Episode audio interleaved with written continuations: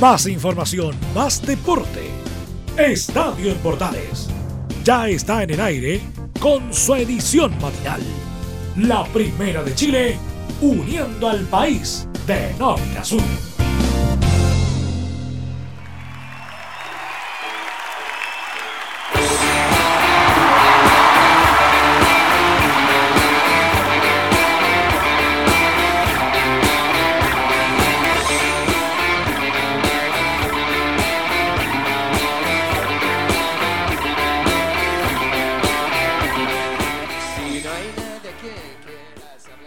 La música de los Bunkers le damos la bienvenida a esta media hora, 25 minutos en rigor de información deportiva en esta jornada de día viernes 20 de diciembre de 2019 aquí en esta edición matinal de Estadio en Portales. Soy Anselmo Rojas y nos acompañaré en la próxima media hora para contarles todo lo que nos ha deparado este torneo nacional que, bueno, ya terminó y que ya estamos viviendo lo que podríamos decir y que de hecho hemos, hemos bautizado hace ya varios años como la temporada de humo, claro está.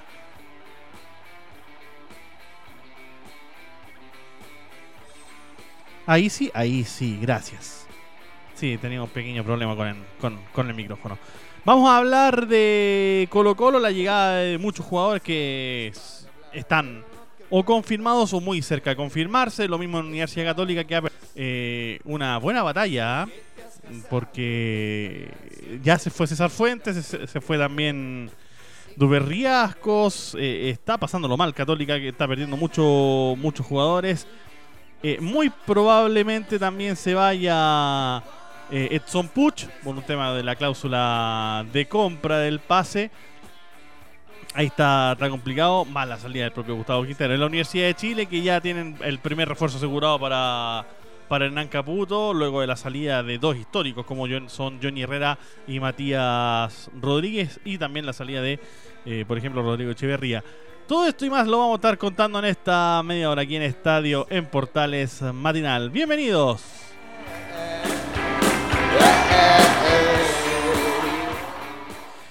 Y nos metemos de inmediato en Colo Colo, claro, porque el cuadro Albo ha venido reforzándose bastante bien. Ya habíamos asegurado eh, a César Fuentes y a Miguel Pinto, que de hecho llegó bastante contento.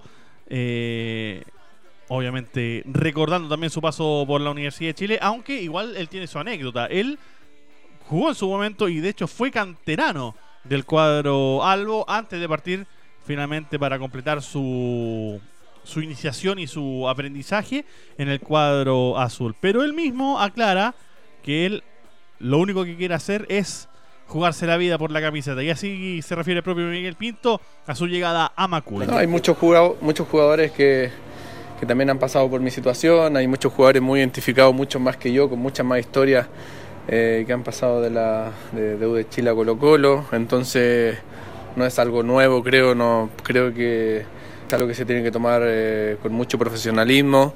Eh, la verdad que yo siempre he sido así en todos los clubes que, he defendido y esta no va a ser la excepción, me voy a jugar la vida por, por la camiseta que defiendo.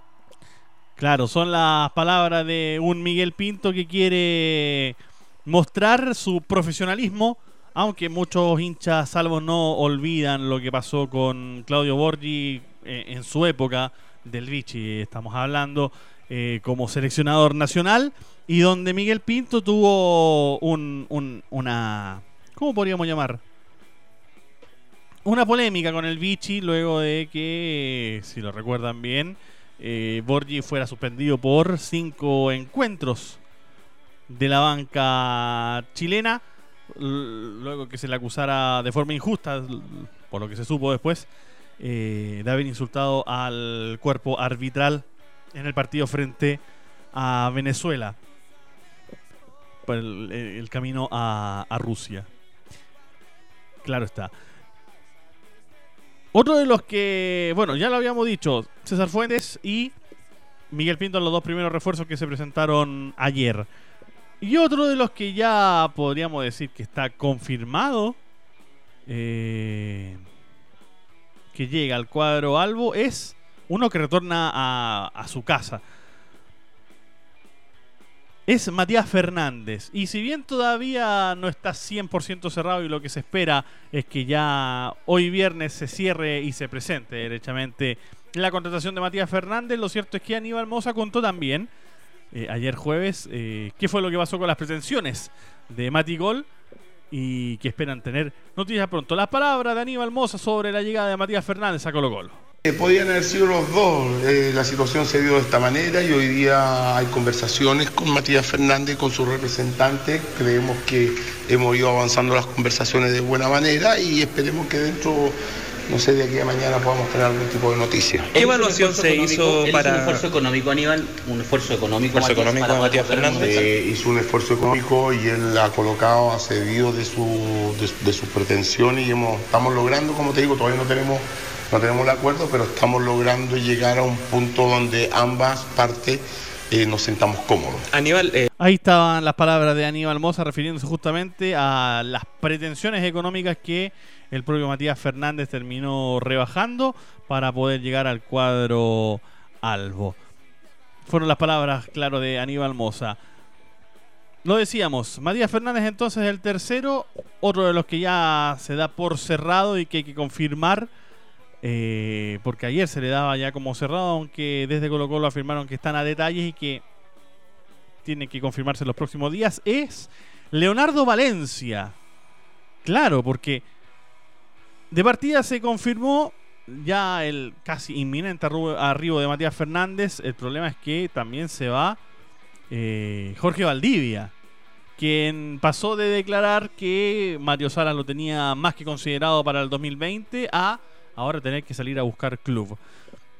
Y resulta de que eh, Colo claro, pierde a un 10 como es Valdivia, pero eh, igual, de todas formas, buscan tener un mediocampo bastante fuerte. Y para eso, además de Matías Fernández y de César Fuentes, el tercer jugador sería Leonardo Valencia, que actualmente está en el Botafogo, pero que tiene muy pocas chances de continuar en el Fogado. De hecho, los albos eh, pelearían por la llegada del ex Universidad de Chile, aunque también están a la espera de lo que pase con Edson Puch. Vamos a estarles contando en un ratito más qué es lo que está pasando ahí con el jugador eh, actualmente en Universidad Católica.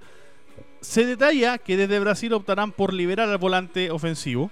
De hecho, así lo habría indicado Carlos Montenegro, dirigente del cuadro del Fogado. Hablaremos con él, ver qué busca en su vida, si busca otro equipo. Hay que pagarle todas las deudas y liberarlo. O tiene deudas el Fogado con, con Valencia. A ver si acepta. La idea es conversar con él y liberarlo.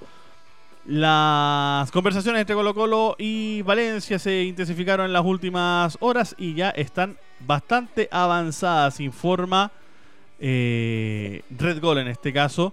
Agradecemos obviamente a ellos por la información. Estaría bastante, bastante cerca de sumarse a Colo Colo y ser en este caso el cuarto ya confirmado refuerzo para el cuadro albo en esta temporada 2020.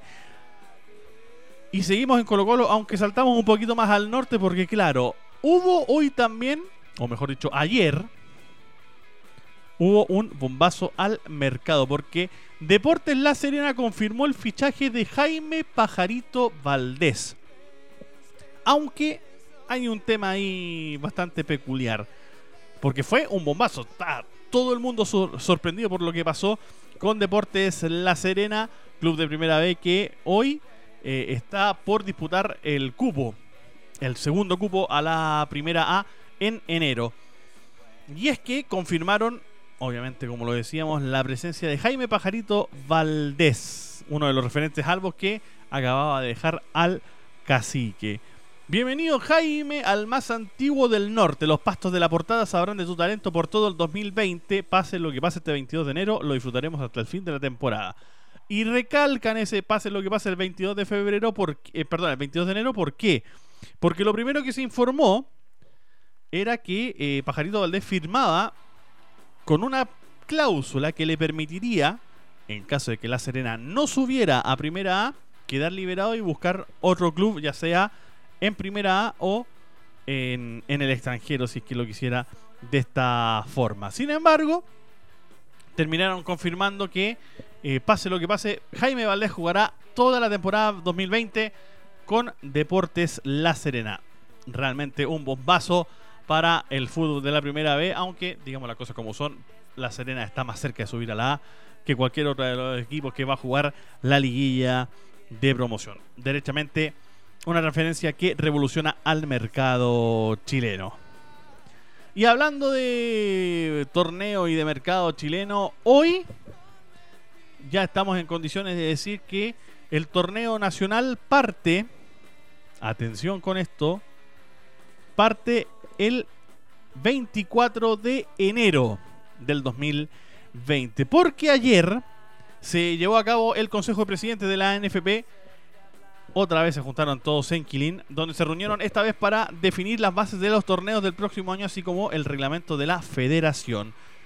Uno de los puntos claves eh, del torneo es cómo se van a definir los ascensos a la primera B y que serán tres. Tres ascensos a la. Perdón, desde la primera B a la primera A. El rector del el ente rector del fútbol nacional definió tres descensos desde primera A a primera B respecto a dos tablas que van a correr en paralelo. La primera, que va a ser la del campeonato 2020 propiamente tal, y otra de un coeficiente de rendimiento ponderado entre 2019 y 2020. El próximo año perderán la categoría los colistas de las dos tablas de posiciones. A ellos se va a sumar quien se ha derrotado en un cara a cara de los dos penúltimos de las respectivas clasificaciones. Otro punto fue aumentar los minutos de los jugadores sub-20. Con cuatro fechas extra en, comparación a los últimos torneos, se pasará de 1.350 a 2.142 minutos. Es decir, un promedio de 63 minutos por partido, lo que deberán jugar los jugadores menores de 20 años. También se acordó el aumento de jugadores extranjeros, pasando de 5 a 6 eh, foráneos. Finalmente eso fue rechazado, seguiremos en 5 y al igual eh, que en los últimos años, el artículo 11 de las bases del torneo se mantiene con solamente 5 jugadores nacidos fuera de Chile jugando al mismo tiempo en un mismo equipo. Y como lo decíamos, el torneo de primera A comienza el 24 de enero, mientras que el de la B comienza un mes después, el 28 de febrero. Es la información que tenemos en este momento aquí en Estadio en Portales. Hacemos una pequeñísima pausa cortita, solo para que nuestros auspicios eh, ustedes los conozcan. Y ya venimos con más información aquí en la primera de Chile. Pausa. ¿Necesitas promocionar tu marca o producto? Anunciar en la primera de Chile es rápido, fácil, con cobertura nacional y no cuesta tanto. Contáctanos al correo comercial arroba radioportales.cl. Tenemos una propuesta a tu medida, porque en la Portales te queremos escuchar. ¿Quieres tener lo mejor y sin pagar de más? Las mejores series de televisión, los mejores eventos deportivos, equipo transportable, películas y series 24/7. Transforma tu TV a Smart TV. Llama al 973-718989. Twitter arroba panchops.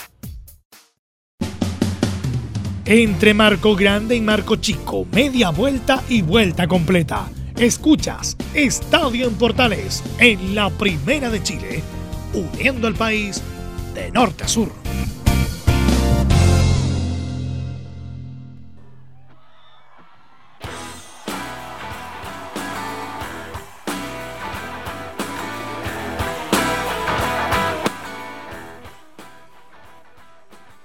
En esta media hora de información aquí en Estadio en Portales edición matinal. Y ahora nos pasamos un ratito a la primera vez porque eh, hay uno que volvió a su casa. Víctor Rivero fue confirmado como el nuevo director técnico de San Luis de Quillota. Luego de su comentada salida del cuadro de Cobreloa, el técnico Víctor Rivero tiene un nuevo club. El estratega fue oficializado como nuevo DT de San Luis de Quillota. Según lo informado por el elenco canario, Rivero llega junto a Héctor Robles, Matías Febre y Luis Toro Carrillo como su equipo técnico. Cabe destacar que Rivero retorna al club que lo vio nacer, ya que debutó como TT en el cuadro de Guillota el año 2014, logrando justamente esa misma temporada el título de campeón de Primera B y por lo tanto el ascenso a la Primera A. El otrora DT de Cobreloa suma además pasos por Everton de Viña del Mar, Rangers de Talca y Unión La Calera, cuadro con el que incluso consiguió la clasificación por primera vez en la historia del cuadro calerano a la Copa Sudamericana, en este caso la que se jugó el año 2019. Así que también están los movimientos en la primera B.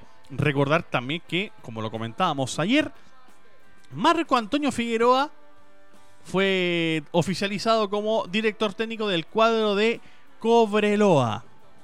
Luego justamente de la salida del propio Rivero. Pasamos a la Universidad Católica porque por el lado del cuadro cruzado está bastante complicado el tema. Primero, obviamente, eh, está el tema de la salida de varios jugadores, entre ellos César Fuentes. Y al respecto habló el propio Tati Buljubasic, quien se refirió justamente a la salida del mediocampista que ya fue oficializado como jugador de Colo Colo. Eh, la verdad que el caso de, César, nosotros conversamos en su momento para una posible extensión, después cuando terminó el año nos, nos, íbamos a juntar, eh, no lo, no lo, César no llegó a esa reunión, fue después de la, de la fiesta de campeón, seguramente se, se había acostado muy tarde, y cuando tuvimos una conversación el lunes, eh, él me manifestó que él, consideraba que su ciclo en el club estaba cerrado, que estaba terminado, y, bueno, ante eso uno eh, mucho no... Pero ya tenía la oferta de Colo Colo, ¿no? Me, imagino que sí, ah. pero, pero en cierta medida lo hablamos bien. Eh, la verdad que César ha sido eh, un gran aporte durante todo el tiempo que estuvo en el club. Estamos muy agradecidos a lo que dio, cumplió su contrato y él busca nuevos desafíos. Por lo tanto, eh, es, válido y, está bien. Eh, Ahí estaban las palabras del Tati Bujovacic refiriéndose justamente a la salida de César Fuentes, quien, como lo decía el propio Tati, él consideró que ya su ciclo en Universidad Católica estaba cerrado y terminado. Ahora, el tema es que se le está complicando bastante la pista al cuadro que el próximo año va a ser dirigido por Ariel Holland, o Holland, como quieran llamarle, porque eh, una de las teleseries del, mercado de fichajes de Chile ha sido justamente el futuro deportivo de otro jugador cruzado actualmente, como es Edson Puch. Actualmente en Universidad Católica, pero también pretendido por Colo Colo. Seguimos con la teleserie entre Católica y Colo Colo. Pachuca, dueño del pase, el jugador espera que Católica haga una oferta concreta por la carta del extremo ante el interés de los salvos que habían ya tomado una delantera en la materia. Un dirigente de los mexicanos señaló que el último ofrecimiento de los precordilleranos fue derechamente una vergüenza. Ayer Católica hizo una oferta formal por Puch, pero fue una vergüenza. Insistimos, en estos términos es imposible que el jugador permanezca en la UC y lo más probable es que juegue en Colo Colo durante la próxima temporada. Eh, se detalló también que el bicampeón del fútbol chileno ofreció cerca de 120 mil dólares más el 20% de una futura venta, lo que claramente fue considerado insuficiente. Cabe recordar de que Colo Colo está dispuesto a pagar eh, un millón de dólares por la carta de Butch, más el pase de algún jugador del actual plantel, más además un, un jugador juvenil de proyección. Si bien el ex seleccionado nacional desea seguir en San Carlos de Apoquindo, lo cierto es que no se cierra a jugar a otro, en otro club nacional, ya que su intención es permanecer en el país y con eso mostrarse para Reinaldo Rueda y ser, ¿por qué no?, nuevamente convocado a la selección nacional. Hasta el momento Católica no tiene fichajes, pero ya considera la y, confirma las salidas de César Fuentes, lo que contábamos recién, la salida hacia Colo Colo. Duber Riascos, que buscará eh, jugar en Colombia y el técnico Gustavo Quinteros. Complicado el tema de, Católica.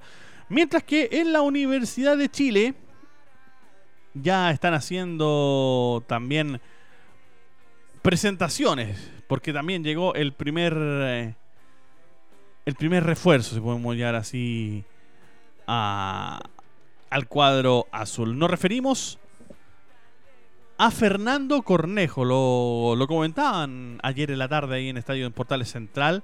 La llegada justamente del ex volante de Coquimbo Unido, quien firmó por un año en calidad de préstamo con opción de compra y se integrará a los trabajos de pretemporada que comienzan el día viernes.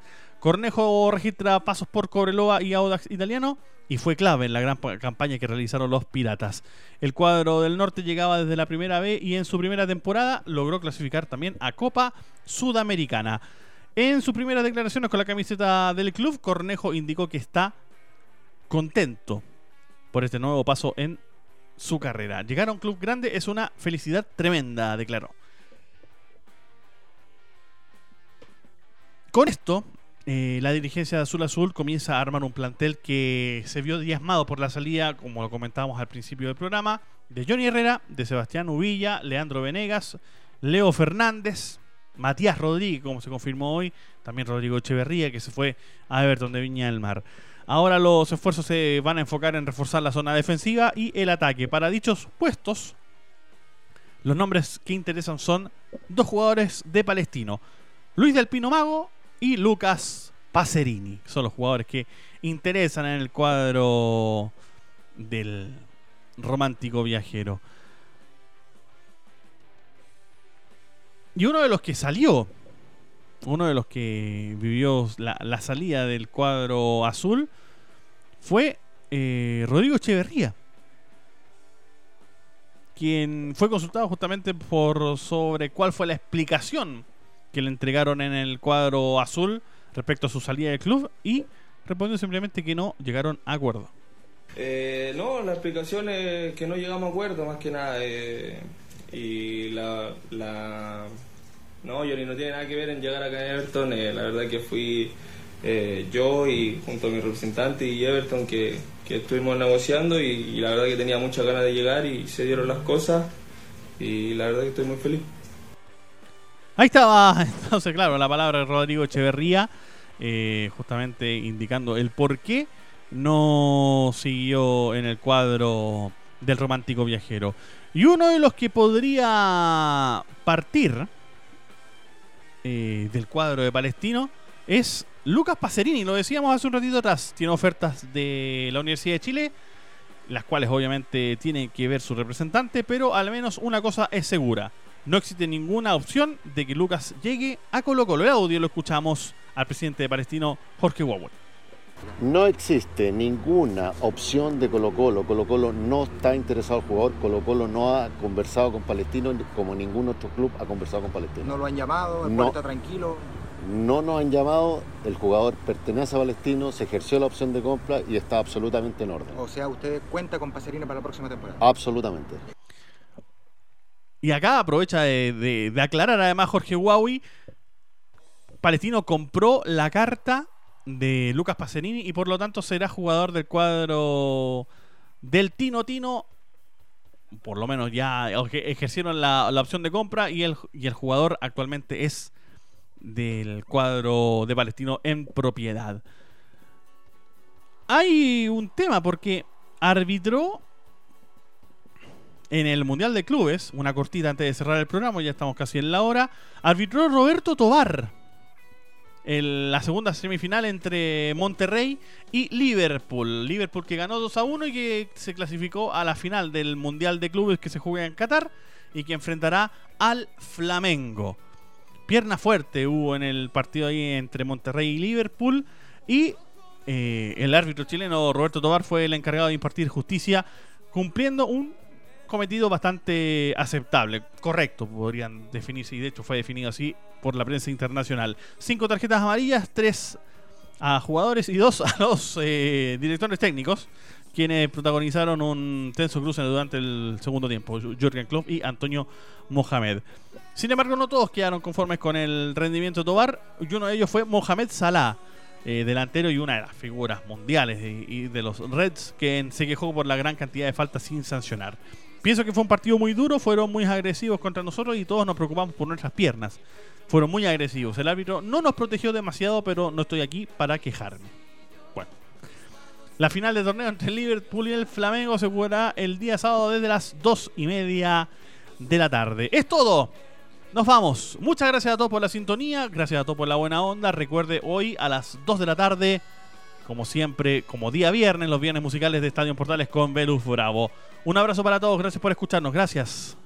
Buenos días.